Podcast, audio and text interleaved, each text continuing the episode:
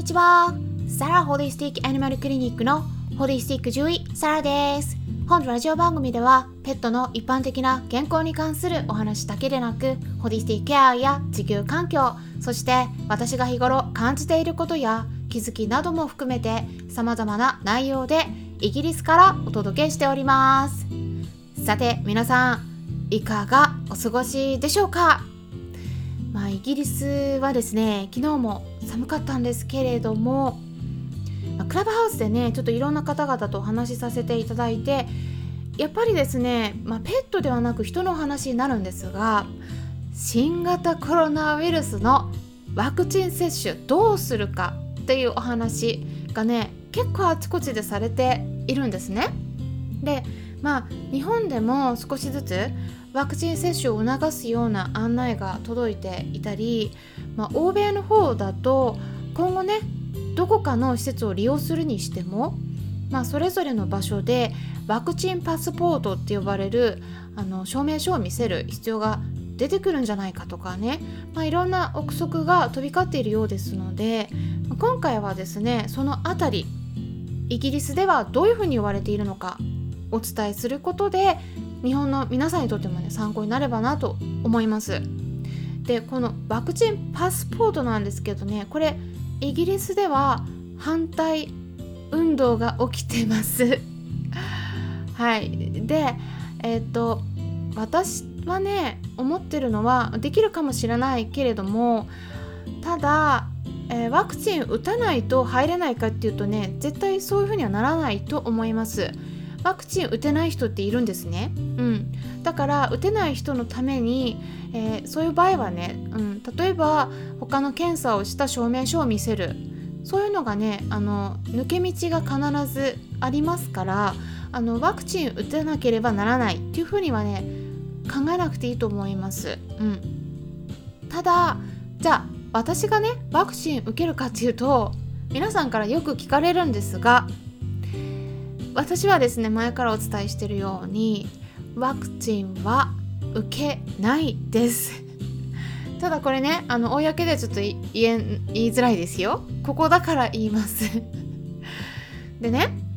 これに対していろんな意見あると思います。でワクチン受けないっていうのはもう本当に何て言うの？新型コロナウイルスにかかったら周りに迷惑かけるじゃないかとか自分勝手だとかね。まあ本当否定的な意見、うん、あるみたいなんですけれども、うん、ただ私としてはねそういうの聞くとねあちょっとやっぱ日本的な考えだなってやっぱ感じちゃうんですよ。うん、なぜかっていうとねこれだって国が強要するんだとしたらこれ完全にもう人権を無視した大問題だと思うんです。うん、自分で選択する権利を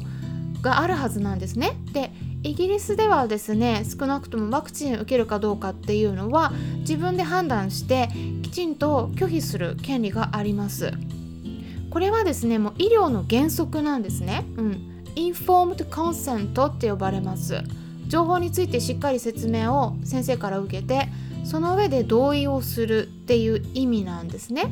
同意できない場合は拒否する権利があります。であのワクチンでね集団免疫獲得するためにはある程度のワクチンの接種率っていうのが必要になってくるからだから国の方でも推奨されてはいるんだけれどもこれってね100%全員が打つ必要はないんです。うん、ただ結構高い確率で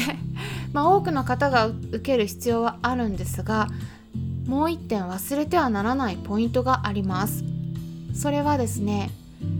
抗体ができるためには、うん、集団免疫っていうのは抗体を持ってる人たちがたくさん集団でいればそれで、まあ、集団全体としての免疫になるということなんですけれども抗体を作るのはねこれワクチンだけじゃないんですね。実際にはまああの運が悪く新型コロナウイルスに1回かかってしまった人がいて回復した場合はですね自分で作り出した抗体が体の中に残ってるはずです。ですからそういう人はワクチン打つ必要ないんですね。だから私ねほんと疑問なのがワンちゃん猫ちゃんとかだったらねあのワクチン打つ前に、まあ、特にワンちゃんですけれども抗体の検査しますよね。混合ワクチン打つ時に。で抗体検査して抗体がもう基準値以上残ってたら打たなくていいって免除になりますよね。これなんで人間でやらないのかなって思うんですよ。だって抗体持ってたら別にワクチン打つ必要ないですから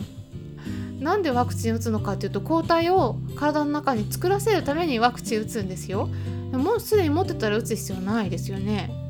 って思うんです、うん、まあそのなんかシステム的ななんかあの面倒だとかそういうのがあるのかもしれないですけど。だからですねあのまあただ私としてはねあのワクチンを打たない理由っていうのはあのちょっと正当な理由はありましてこれアレルギーです。アレルギーの症状があってで以前受けたワクチンでも副反応をすでに起こしてます。これ何回も起こしてます。でこれリスクが高いっていったことがあります。であのイギリスの NHS の国民健康サービスの方で今回の新型コロナウイルスのワクチンを受けられない人の条件っていうのを提示してるんですね。でそれを皆さんにお伝えします。まず1つ目としては妊娠してる人です。もしくは妊娠してる可能性のある人。そして2つ目としては16歳未満の子供それから3つ目としてはアレルギーの人です。でこのアレルギーっていうのはですね過去にワクチンを打った時にアレルギー反応を起こしたことがある場合だけではなくて例えば他のお薬に対するアレルギーとか食物アレルギーの人も当てはまります。でこれら3つですね条件どれかに当てはまる人はワクチンを打つべきではないってイギリスからは言われてるんですね、まあ、日本は日本のあの独自の条件になってくるとは思うので必ずしも同じにはならないと思うんですがあとあの1つ目と2つ目に関しては、まあ、今のところ安全性が保証されてないからっていう理由があるためなんで、まあ、今後新しいデータが出て保証されるようになったらワクチンを打てるようになる可能性はあると思います。あとですねあの私個人的にもですね このワクチンうん果たしてねどの程度効果があるのかすごくね疑問です。はいなぜかっていうと皆さんもご存知の通り新型コロナウイルスは去年の12月から毎月のように変異株が出てきてるんですね具体的には去年12月に見つかったイギリスと南アフリカのタイプ。それから今年の1月に見つかったブラジルのタイプ。だけではなくそして今年の2月と3月にはアメリカのタイプが見つかってます。で今出回っているワクチンはイギリスの変異のタイプにはある程度有効であることは証明されてます。でもですねこの南アフリカのタイプとブラジルのタイプそしてこの2月3月に見つかったアメリカの新しいタイプに関しては